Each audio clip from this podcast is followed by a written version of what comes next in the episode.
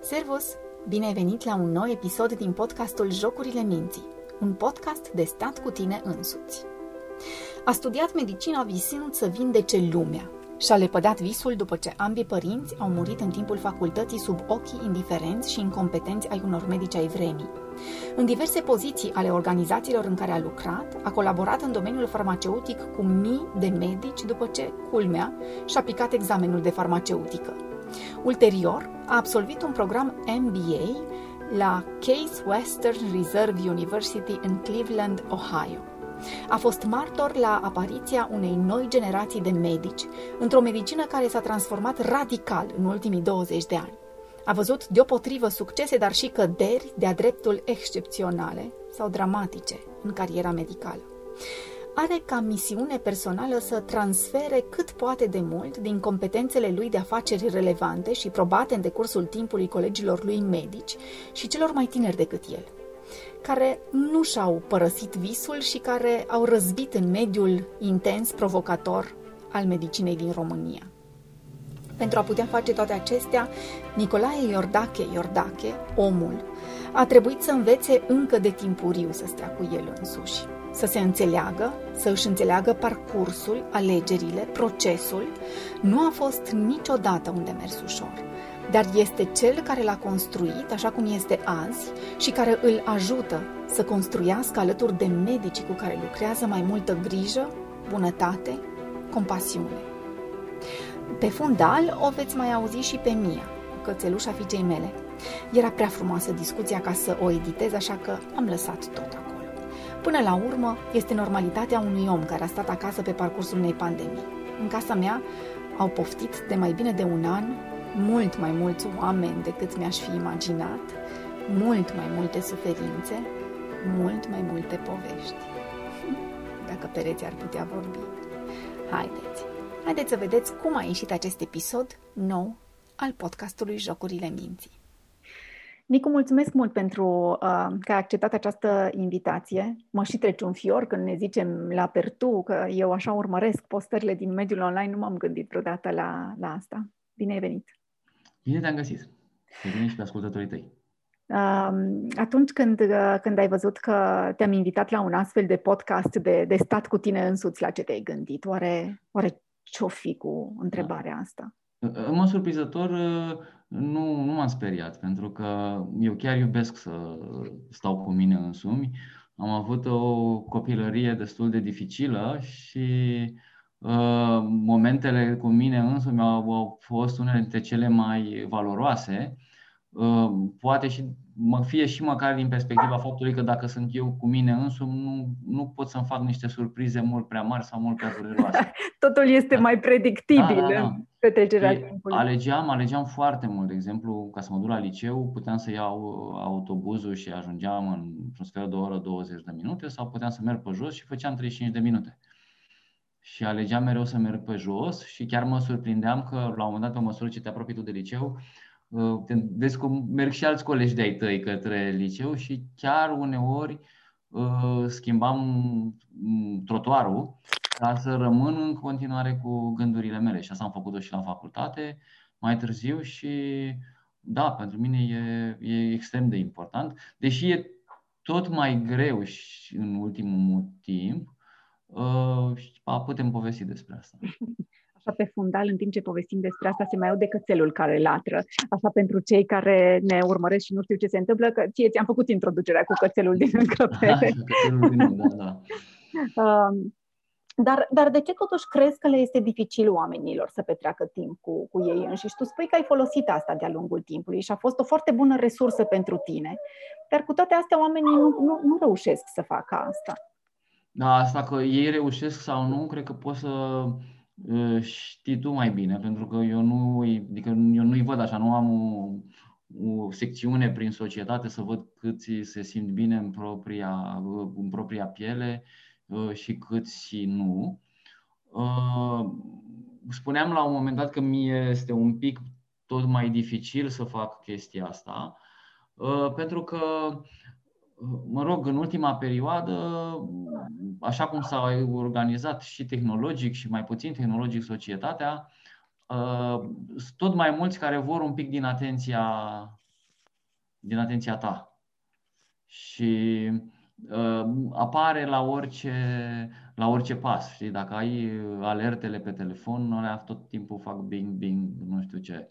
Uh, și tot mai mulți caută să, să-ți atragă atenția. Unii, unii pe bună dreptate, cum ar fi cei din familie și, sau prietenii și e foarte bine că e așa.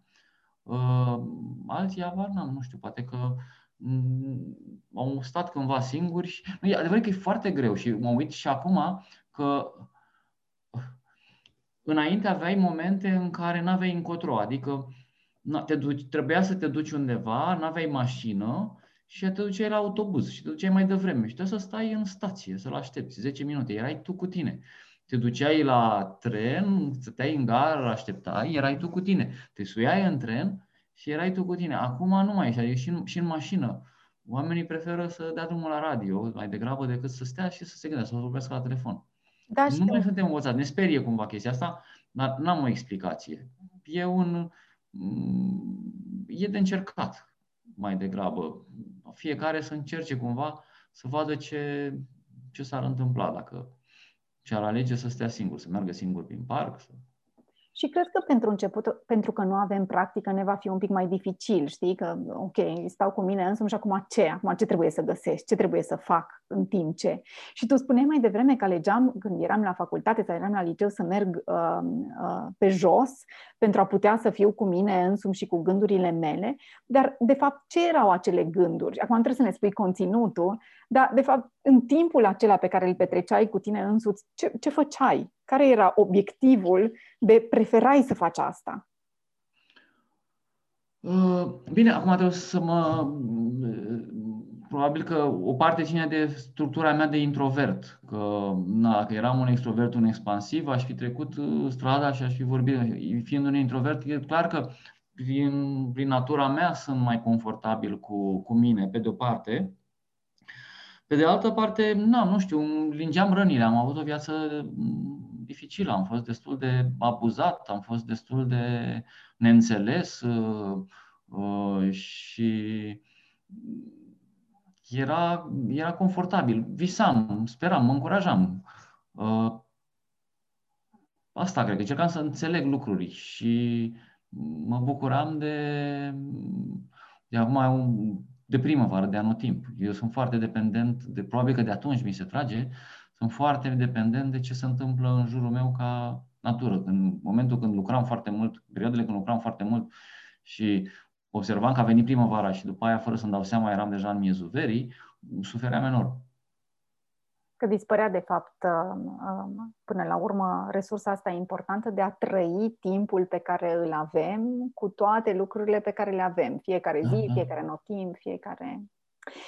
Da, știi ce se întâmplă de multe ori atunci când um, ne este dificil pe parcursul vieții noastre. Apropo de ce spuneai și tu mai devreme, că uite, am avut o perioadă destul de zbuciumată, așa, am trecut prin multe situații dificile. Avem, avem această tendință de a învinovăți pe ceilalți pentru ceea ce ni se întâmplă, pentru suferințele noastre, pentru că ne este greu.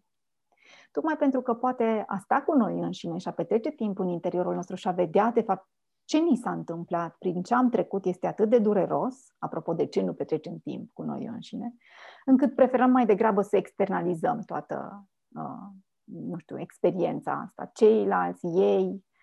Pentru tine cum este? Mm, da, uh, într-un fel și este un mecanism de apărare. Uh, eu la un moment dat când uh, obosești să te acuzi tu de toate lucrurile care nu merg bine pe lumea asta, sau cel puțin în, în jurul tău, poate că uneori e mai bine să spui, bă, dar stai așa, că eu sunt ok, mai sunt și alții, mai sunt și alții cu care contribuie la, uh, la povestea asta. Acum, cred că depinde foarte mult de cât de afectat ești de situația respectivă și de uh, Uh, ce opțiuni ai. Pentru că dacă tu ai opțiuni, dacă ești într-o situație mai stresantă, să zic, sau mai dificilă, și tu ai opțiuni să ieși afară de acolo, din, din povestea aia, dar tu tot uh, timți să uh, îi crezi pe alții vinovați, e destul de, destul de posibil ca să nu poți ieși de acolo, pentru că tu nu-i poți controla pe ceilalți. Și da, nu știu dacă e uh-huh. Iar ce credeai. Când, când vine vorba de, de vinovăție și aruncarea responsabilității, cred că sistemul medical este unul care o încasează destul de, de puternic și ne, ne vine ușor să fim nemulțumiți și să spunem că ceilalți, alții, sistemul, nimic nu e bine, nimic nu ne, nu ne convine. Cred că o bună parte din frustrările noastre merg către, nu doar poate către sistem, ci către oamenii din sistemul respectiv, așa cum avem oameni către care ne îndreptăm de multe ori, cu, cu furia asta, cu ruși, rușinarea, învinovățirea celorlalți. Cum vezi asta? Uh, în primul rând că sistemul medical, așa cum este conceput, uh, și care ar fi trebuit să se înnoade de un sistem de educație, care și ăla e prost uh, conceput, Uh, dă destul de multă apă la moare oamenilor care pot să, la un moment dat, să cadă în capcana asta și să creadă că mă rog, sistemul îi dă vină pentru toate suferințele și patimile lor. Și de foarte multe ori, sistemul de sănătate contribuie în mod serios la anumite drame personale legate de sănătate. Uh, asta e una. Pe de altă parte, este și mersul vieții. Adică ne naștem sănătoși și suntem obișnuiți să fim așa și când apare ceva, nu ne prea place să, să credem că noi suntem undeva, că suntem vinovați de, de lucrul ăsta și uh, tot așa căutăm, căutăm vinovați în, în exterior. Um, asta cred. Nu, și știi, cred că noi mai avem o trăsătură aici, apropo de trăsăturile poporului român, cred că aș zice specific, sunt sigură că mai sunt și altele, dar vine pe, pe zona asta de istorie, până la urmă, de contexte sociale prin care am trecut de-a lungul timpului, o încredere destul de scăzută în, în ceilalți. Uh, cu atât mai puțin în, în sistem. Nu, nu prea avem încredere că ceilalți ar putea să ne, să ne ajute. Și știi că dacă ne uităm istoric, înțelegem de unde vine mecanismul acesta. Nu știai niciodată în cine să ai și în cine să n-ai încredere, nu știi niciodată cine poate să te pârască într-o, într-un mod sau altul. Și atunci, bineînțeles că suntem puțin încrezători că oamenii ar putea să ne fie de, uh, de folos. Și cred că așa asta e o variabilă importantă când vine vorba de încrederea pe care o avem în sistemul. Nu știu ce să zic. Acum, uh, experiența ta pe care tu ce o faci în, discutând cu oamenii aflați în suferință, din punctul meu de vedere, eu cred că, într-adevăr, uh, cultura și momentul istoric poate încuraja sau descuraja cumva încrederea uh, individului în, în cei din, uh, din jurul lor și în societate în, în ansamblu. Și e clar că uh, societatea noastră depune un foarte puțin efort și e extrem de incoerent în a sugera oamenilor, domne, noi suntem aici ca să vă ajutăm, fie că suntem la școală, Uh, fie că suntem la primărie, fie că suntem la, la spital. Deci, în mod cert, asta e o problemă a societății, uh, dar uh, eu cred că Adică nu, nu văd chiar atât de, de rău. Omul, când, în momentul când. Este că poți, ai, poți să nu ai încredere în sistem ca ansamblu, dar sistemul este dat de niște oameni adică de medicul, de asistenta, de recepționerul de la spital, recepționera de la spital. Uh, și tu în oamenii ai sau nu ai încredere.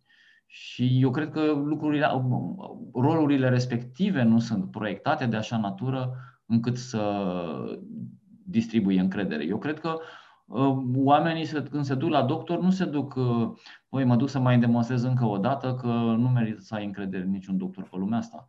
Cred, cred că cei mai mulți dintre ei se duc cu speranță, dar că speranțele uneori sunt înșelate. Nu pot să generalizez. Sunt oameni care fac lucruri uh, grozave, la fel cum sunt, toți suntem distribuiți pe un gaus.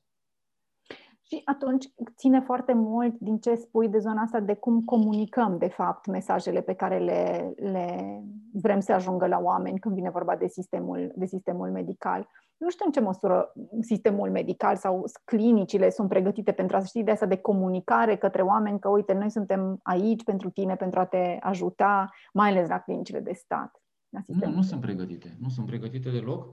Uh, pentru că Și asta e una dintre discuțiile pe care le am acum într-un proiect drag mie, poate că o să devină mai, mai public în măsură ce mă voi implica mai adânc în, în el. Uh, spitalele și nici clinicile nu sunt proiectate în, uh, în, în jurul unei viziuni coerente, o viziune care să comunice uh, grijă și preocupare față de, de pacient și, din nou, grijă și preocupare față de oamenii care lucrează acolo. Adică, poate că niște lozinci frumoase pe website mai poți găsi din când în când, dar ele trebuie dublate de acțiuni concrete și de ceea ce vezi. Și da, oamenii mi-aduc aminte o chestie foarte simpatică, de exemplu, am văzut toată la un spital și pe ușa de, de la intrare, acolo pe unde intrau toți pacienții în spitalul ăla, era pus un afiș care uh, promova un congres, un eveniment medical despre malpraxis. Gândește-te că nimeni nu s-a gândit în spitalul primul pacient când intră aici și vede chestia acum în praxis, să se gândească, opa, băieții ăștia chiar să pregătesc. Pentru că o să-mi facă mie. Asta e așa la nivel macro, dar și dacă mergem la nivel micro, eu țin minte că la un moment dat discutam cu un grup de studenți la, uh, de la medicină care mm, aveau ceva conferință studențească unde m-am invitat să povestesc fix despre chestia asta, despre cum comunicăm cu uh, pacienții, diagnostic dificil, cum relaționăm și erau subiecte în psihologie destul de, cumva, de bază, zona asta de empatie, de asertivitate, de efectiv cum formulezi un discurs astfel încât creierul emoțional al pacientului să nu fie și mai activat decât este în zona de boală, da, din cauza suferinței lui. Și mi se părea că, de fapt, acolo este locul cel mai, să spunem, sănătos în care putem merge, știi, în zona asta de studenți, de, de unde pleacă cadrele viitoarele, cadre medicale, unde pot să, să, să deci, dăm voie să mă îndoiesc.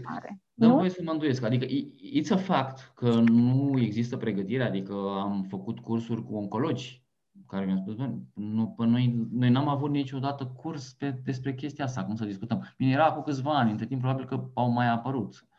Așa, iarăși nu e o problemă, adică nu e neapărat, e parțial, apropo cum de lumea vina pe sistem. Noi n-am făcut niciodată un curs din ăla, dar asta nu înseamnă că informația nu, uh, nu exista și că te oprea cineva să o accesezi. Și eu zic că eu, există informație de foarte bună calitate acum și care poate fi accesată de oricine își dorește.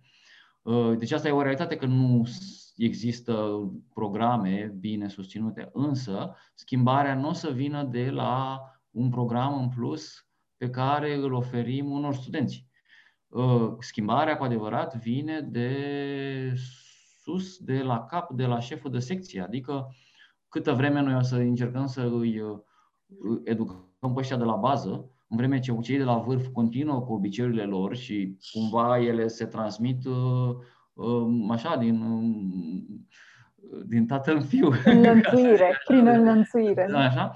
Oamenii o să zică, băi, bun, ok, am făcut un curs, una interesant și acolo pare și un pic de sens, e drăguț, dar am de ales între a face ce scrie acolo sau a mă pune bine cu proful, care el le vede altfel. Și în cele din urmă câștigă da. profesorul. Asta nu înseamnă că toți profesorii sunt cinici.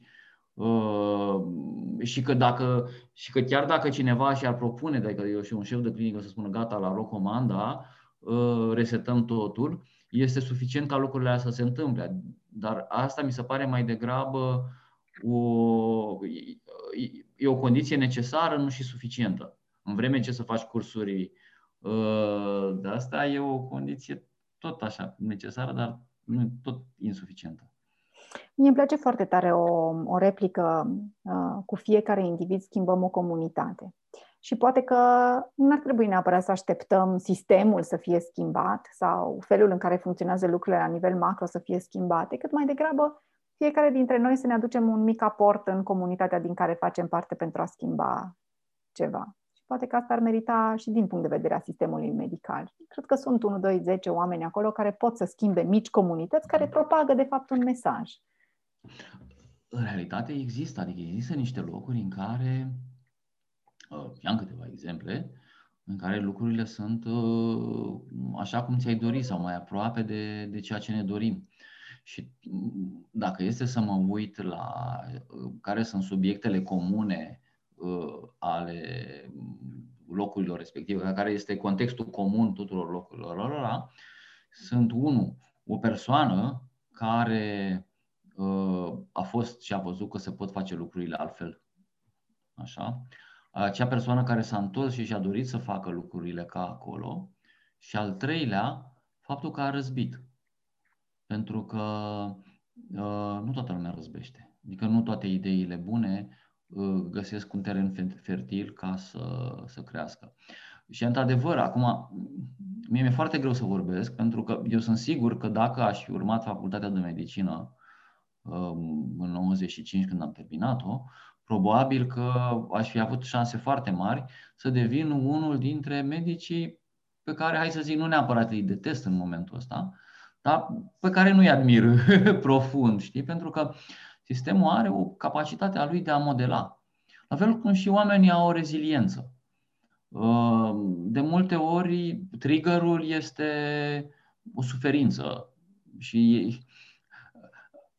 e cumva consecința faptului că noi evoluăm într-un sens, pentru că dacă am evoluat în sens invers, o parte din probleme s-ar rezolva. Adică dacă atât medicii cât și pacienții ar fi trecut prin suferință la început, ar fi știut cum să discute de ea mai încolo. Dacă e, era în Seinfeld uh, un discurs frumos al lui George Constanza care spunea cum ar fi dacă atunci când te naști să fii pe patul de moarte și pe măsură ce trece timpul, tu să începi să, așa, în prima zi de muncă să primești un ceas de aur și tot așa, progresau cumva în, în da, către tinerețe, cum ar fi iar să, să termine viața într-un orgasm.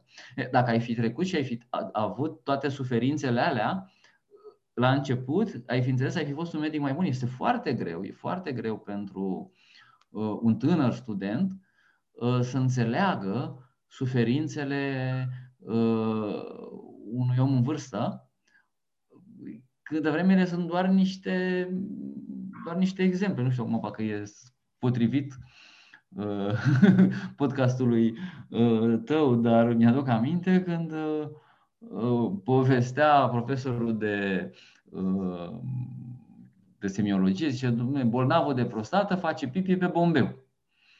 Era interesant, cum e aia? E, stai să vezi. stai să vezi cum e, cum faci pipi pe bombeu și să vezi că după aia e o chestie care te stresează, te necăjește. Dar nu le simți decât pe măsură ce, uh, ce avansezi în timp. Asta pe de o parte. Pe de altă parte, poate că nu trebuie să trecem prin toate suferințele pentru a putea să-i susținem eficient pe ceilalți și nu, cu empatie și... Corect. Însă, de, frecvent asta menționam, o experiență trigger.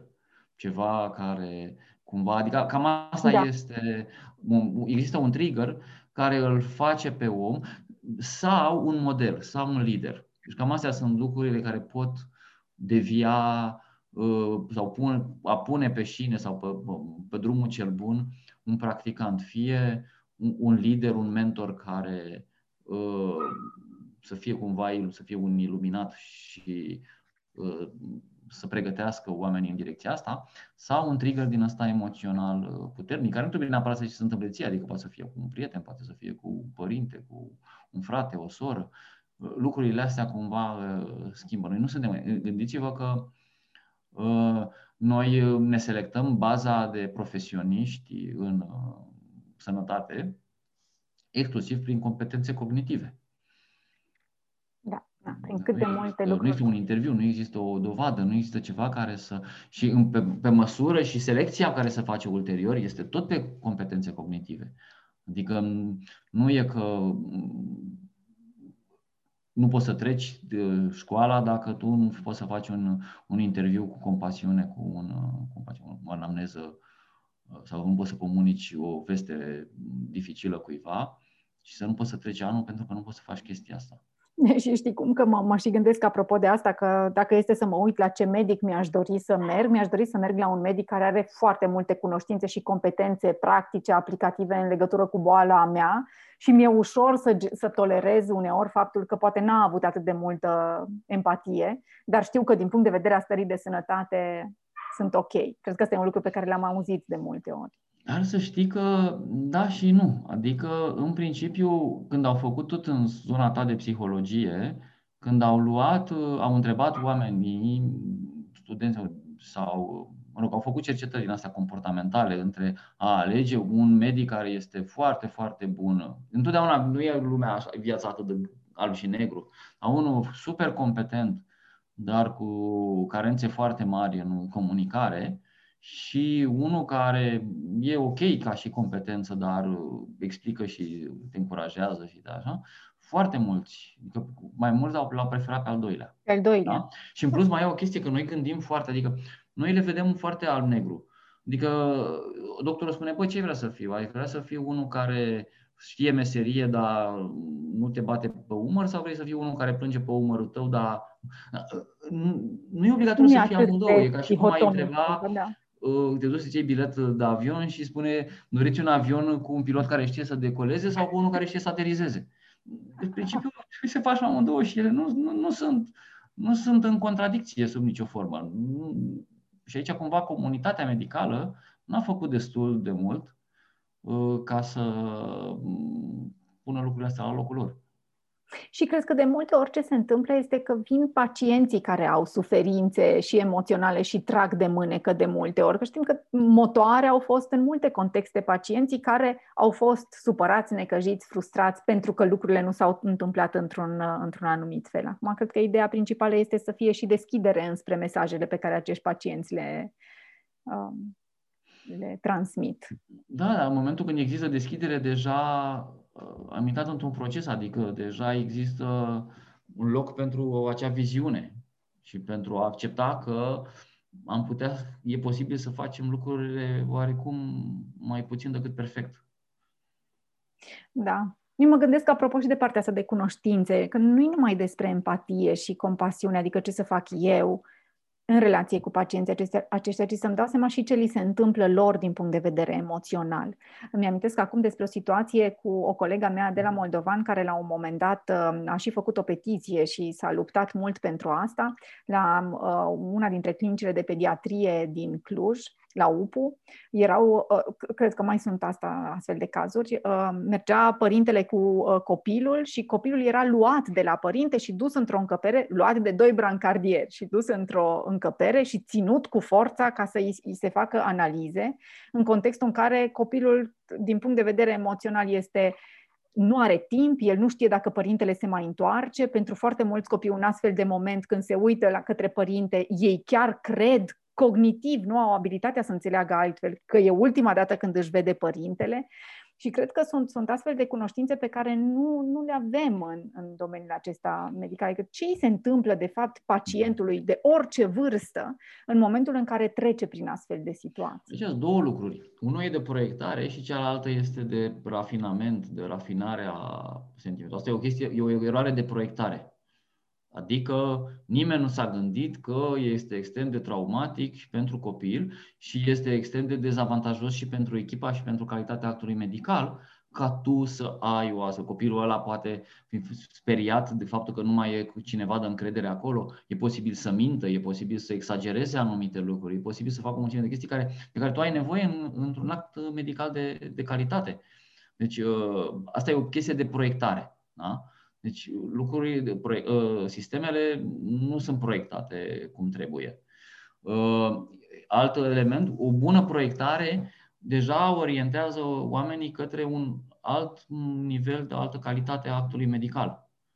Ă, și de-aia zic, uneori lucrurile pot fi făcute, adică simpla proiectare a unor, unui sistem poate să ducă la să atragă după sine îmbunătățiri Uh, și în lucrurile care nu pot fi făcute prin proiectare, adică comunicarea asta de moment cu moment, uh, răspunsul la o suferință, o încurajare spusă cum, cum trebuie, uh, dorința de a ajuta într-un moment în care poate că nu pare că e neapărat nevoie, eu știu, intri în salon și să-l întreb pe pacient dacă are nevoie să-i dea ceva mai aproape, de exemplu, că nu se poate mișca. E o chestie care e non-vitală, dar doar simpla întrebare de e nevoie să vă dau ceva mai aproape, arată că tu ești preocupat de, de el ca ființă, ca persoană. Asta sunt chestii de rafinament. Însă dacă proiectezi bine, să creezi contextul ca și alte lucruri să se atașeze. Și când, când spui să proiectezi bine, de exemplu, te gândești și la, uh, nu știu, res, psihologul ca resursă într-un astfel de, uh, absolut, astfel absolut, de sistem. Absolut, Pentru că știu că noi avem acum și există masterate de psihologia sănătății și așa mai departe, dar că, na, ca resursă încă sunt, nu sunt atât de mult. Sunt uh, subutilizate. Tot așa, cu câțiva ani când am făcut niște cursuri, traininguri cu, cu medicii de oncologi pentru comunicare, și îmi spuneau, domnule, da, dar știi că noi, că noi nu știm să facem asta, că asta ar fi treaba psihologului, că nu știu ce, bun, dar puteți să accesați un psiholog în sistemul vostru, da. Uh, și de ce nu-l accesați? A, păi știi că stai, că să vezi, că nu știu ce. Uh, deci nici ei nu, uh, pe de altă parte, nici psihologii nu, nu, nu lucrează în, în colaborare. Deci eu m-am, am cunoscut psihologi clinicieni foarte buni și într-un spital și în altul, dar ei nu se știau unii pe alții. În condițiile în care sunteți atât de puțini și așa de rari. Și mai ales în condițiile în care frecvent se întâmplă, că am fost la un spital și camera psihologului era un depozit. O, o de bara care înainte erau ținute și chestii. N-avea nici ferestre, n-avea nimic. Deci era un, până într-un metru jumate pe 2 metri jumate, ceva de genul ăsta. Adică era ceva sordid. Era clar că oferind spațiu. Bine, spitalul a fost proiectate prost dinainte când oamenii nu se gândeau la asta. Nu e o, nu e o gaură în cer, dar comunici tuturor că nu e un lucru important. Și am cunoscut, am un prieten care a suferit o suferință foarte mare și atunci mi-am dat seama cât de mult poate să însemne ajutorul unui psiholog care era avea un cancer venit pe nepusă masă cu o intervenție chirurgicală de foarte mare amploare, cu extirpare, de, cu grefarea unor vase pe acolo, deci foarte complicat. Și ajungea de nu mai dormea după operație, s-a simțit rău și nu mai putea să doarmă noaptea. Și el era într-o stare din asta, într-un circ din asta vicios. Și m-a sunat la un moment dat soția lui și mi-a zis, Nicule, salvează-mă, ajută-ne. Și ce să fac? Păi, din câte înțeleg eu, aici nu e o chestie de medical, e o chestie de psihicul lui. Încearcă să vorbiți, poate găsește pe cineva care, poate că spitalul ăla are totuși un psiholog. Și s-au agitat oamenii, na, sau, cum să zic, în spitalul respectiv aveau niște cunoscuți, niște prieteni, dar asta e culmea. Că nici măcar prietenilor care erau personal medical acolo, nu a dat prin cap să vorbească cu un psiholog. Și a găsit un psiholog care s-a dus, a vorbit cu el odată și după aia a zis că putea să doarmă. Că a scăpat de, de asta, a putut să doarmă liniștit. Somnul liniștit al pacientului nu intră nicăieri în protocolul medical. Da, și toată partea asta de, de într-adevăr, de suport medical, acum că tot e la, suntem la zona de exemple, um, eu am născut-o pe fica mea prematur și am stat 85 de zile în spital uh, cu ea.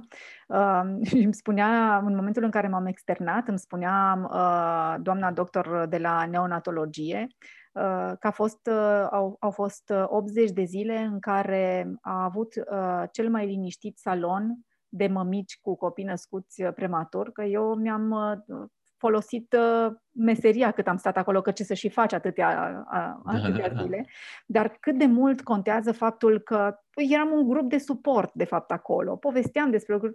Niciuna dintre noi n-a făcut minuni. Trebuia să așteptăm 80 de zile până ieșau copiii aia din incubator. Dar simplu fapt că ai avut cu cine să vorbești, că ai avut cu cine să împărtășești suferința, că a fost cineva acolo care a avut un pic grijă de emoțiile tale, a fost un pic mai ușor, nu doar pentru noi, ci pentru personalul medical. Da, da, da, da, da, da. E, e de fapt... Da, da, da, da, da. Ei, ei nu-și dau seama. Ei nu-și dau seama de, de chestia asta. Pe de o parte. Pe de altă parte, uh, da, nici, nici psihologii nu, nu se agregă. Adică de foarte multe ori sunt angajați și acum găsești și tu ceva de făcut pe aici. Da, da, da. Uh, într-un context insuficient, adică nu sunt câte ar trebui, nu au locul respectiv, nu au recunoașterea uh, respectivă și sunt, da, sunt într-un, într-o, într-un context frumos de job sculpting, adică să-ți, să-ți creezi tu jobul tău, uh, care are un farme, care are o frumusețe. Da. Și probabil că poate un psiholog ar, ar, uh, ar fi mai potrivit să-și facă jobul decât un alt, un alt uh, profesionist din sănătate, care probabil ar fi mai greu să, să, să gândească cum să facă chestia asta. Dar uh, aștept să văd și eu întâlnirea asta a psihologilor clinicieni și să vadă cum se pot să, să spună povești, cum s-au impus, cum, s-au, cum au câștigat uh, recunoaștere din fața medicilor, ce idei au de, de făcut. Lucruri extrem de mărunte. Pe care le pot face și chestii iarăși de proiectare, adică nu trebuie neapărat să fie interfață unul la unul, ci poți să vezi care sunt nevoile și să creezi un leaflet mic, un afiș undeva, poți să creezi un proces cu personalul, eu știu, când vine în spital, asistenta sau cine vine să îi explice câteva lucruri, sunt absolut necesare. Și dacă este să revenim acum la rolul, la rolul, rolul nostru de pacienți, la, la grija față de sănătatea noastră și să ne, ne gândim acum că, și noi știm asta de când nu, nu zicem asta, că prevenția este mama sănătății. La fel este și din punct de vedere a sănătății emoționale.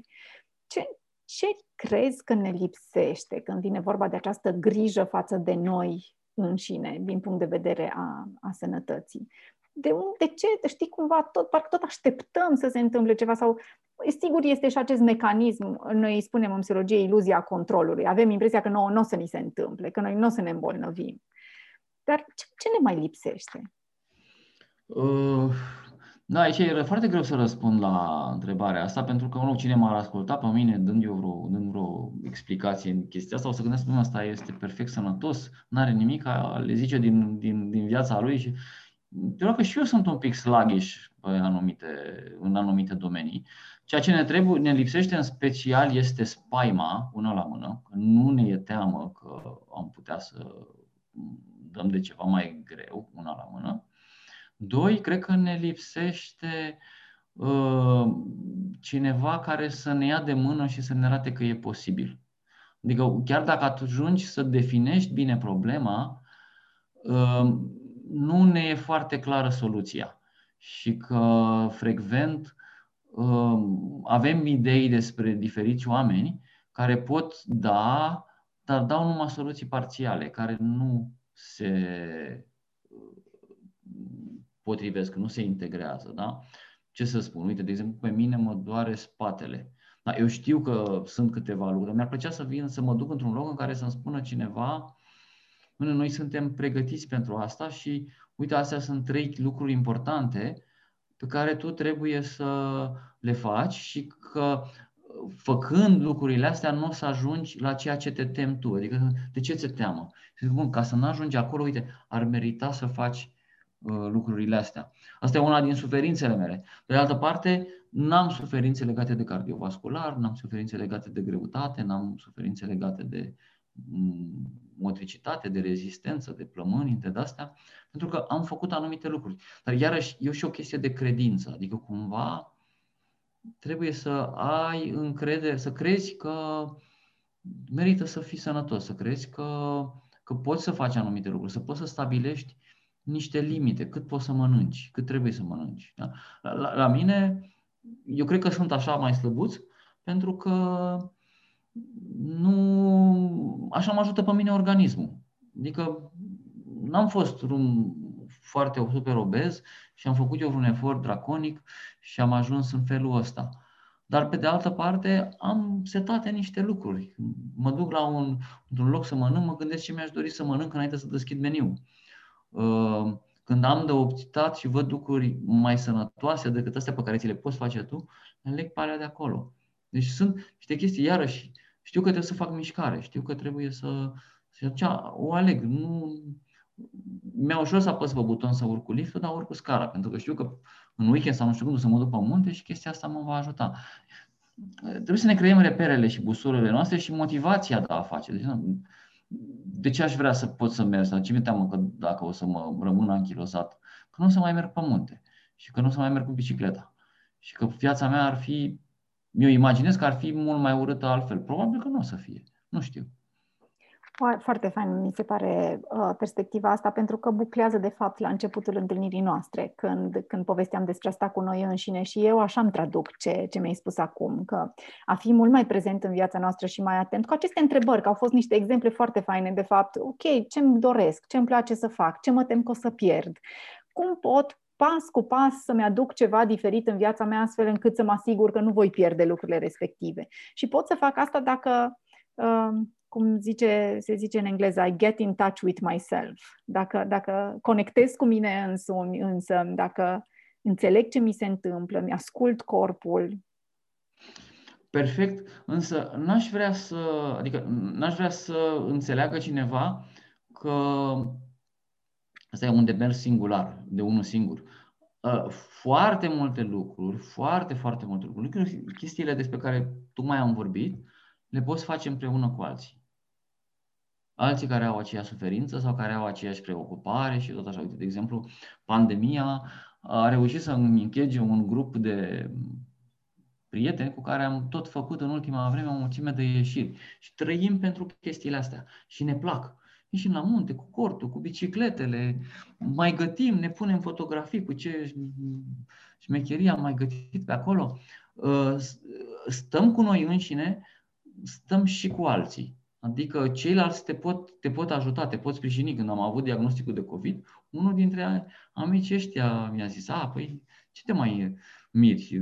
Tu dacă ai un, uh, dacă ai un vecin hoț și ți-a dispărut ceva din curte, ce te mai gândești? E clar că ai COVID, el fiind medic, de fapt și tu mai trecând prin, prin boală cu 10 zile înaintea mea. Dar uh, traversezi niște perioade dificile alături sau mai grele sau, sau frumoase împreună cu alții și asta dau esența vieții. Adică să stăm cu noi înșine e foarte important, însă cred că ceea ce ne face fericiți este să petrecem timp cu oamenii buni uh, și oameni pe care îi apreciem și care ne plac și să petrecem un timp și cu ei. Nicu, mulțumesc tare mult pentru această întâlnire. Uh, nici n-ar vrea să mai adaug nimic, că mi-a plăcut foarte mult uh, această, această încheiere. Nu știu, nu, nu am așa o, o mare dicție și un mare, mm, cum să zic, gândesc mai încetuț și le expun pe măsură ce le gândesc. A fost fix așa. Dar putea ca oamenii să mai să plictisească, adică că vorbeam mai repede sau spuneam anumite chestii. Eu nu m-am gândit să le fac așa mai dramatice. Uneori îmi vine în minte să fac, altor nu îmi vine foarte firesc. Eu să... cred că cei care sunt interesați uh, sau cei care au nevoie să ne asculte vor asculta și uh-huh. să fie ok. Mulțumesc tare mult. Oricum faci, faci un lucru frumos și o să, o să, o să le urmăresc. Și, și mult succes și, nu știu, acum, pe bune, dacă poți să... Uh, cineva trebuie să stârnească. Mi-e foarte bine să organizez psihologii clinicieni, dar dacă ei s-ar, s-ar organiza cumva, și ar face ei în codurile lor de bună practică, cum au reușit ei să schimbe lucruri mărunte, să, schimb, să facă schimb de experiență, cred că ar fi grozav și un mare pas înainte pentru societate. Da, poate că e un mesaj bun de transmis mai departe. Mersi da. mult. Ok. Mult succes. Mersi mult de tot. Mulțumesc mult o dată pentru invitație. Nu-mi vine să cred că suntem tot mai aproape de finalul acestui sezon al podcastului Jocurile Minții. Mai avem câteva episoade faine, zic eu. Și cu această întâlnire, mi s-a confirmat că e musai să căutăm dincolo de miile de like-uri, de miile de share-uri, de miile de postări. Acolo sunt, de fapt, șanse mari să găsim influențări adevărați. Cei care schimbă puțin câte puțin un sistem mic ale cărui schimbări se propagă mai departe și pot deveni schimbări mari. Acolo sunt mesajele pe care vrem ca cei mici ai noștri să le audă. Vă las cu câteva rânduri scrise de Nicolae. Îmi doresc ca medicii să ofere mai întâi competență, demnitate și moralitate suferinților și să culeagă mai apoi respect, prosperitate și mai ales un nume de onoare. Pentru că un nume de onoare va oferi și ceva prosperitate, dar va aduce după el și împlinire. Consider că un medic împlinit va vindeca și mai mulți pacienți. Și mă grăbesc, pentru că îmbătrânesc și va trebui să merg la rândul meu tot mai des la medic. Și cred că modul în care voi fi tratat depinde și de mine într-o oarecare măsură. Și mai sper că voi putea contribui la vindecarea multora în felul meu, chiar nefiind medic practicant. Cum ar fi să reușim să gândim fiecare dintre noi ca și cum am face parte dintr-un sistem, ca și cum totul este conectat, ca și cum fiecare mișcare a noastră, de fapt, contează, chiar dacă nu vedem asta acum. Zic că e o bună temă de gândire până săptămâna viitoare, când vă aștept din nou la Jocurile Minții, podcastul testat cu tine însuți.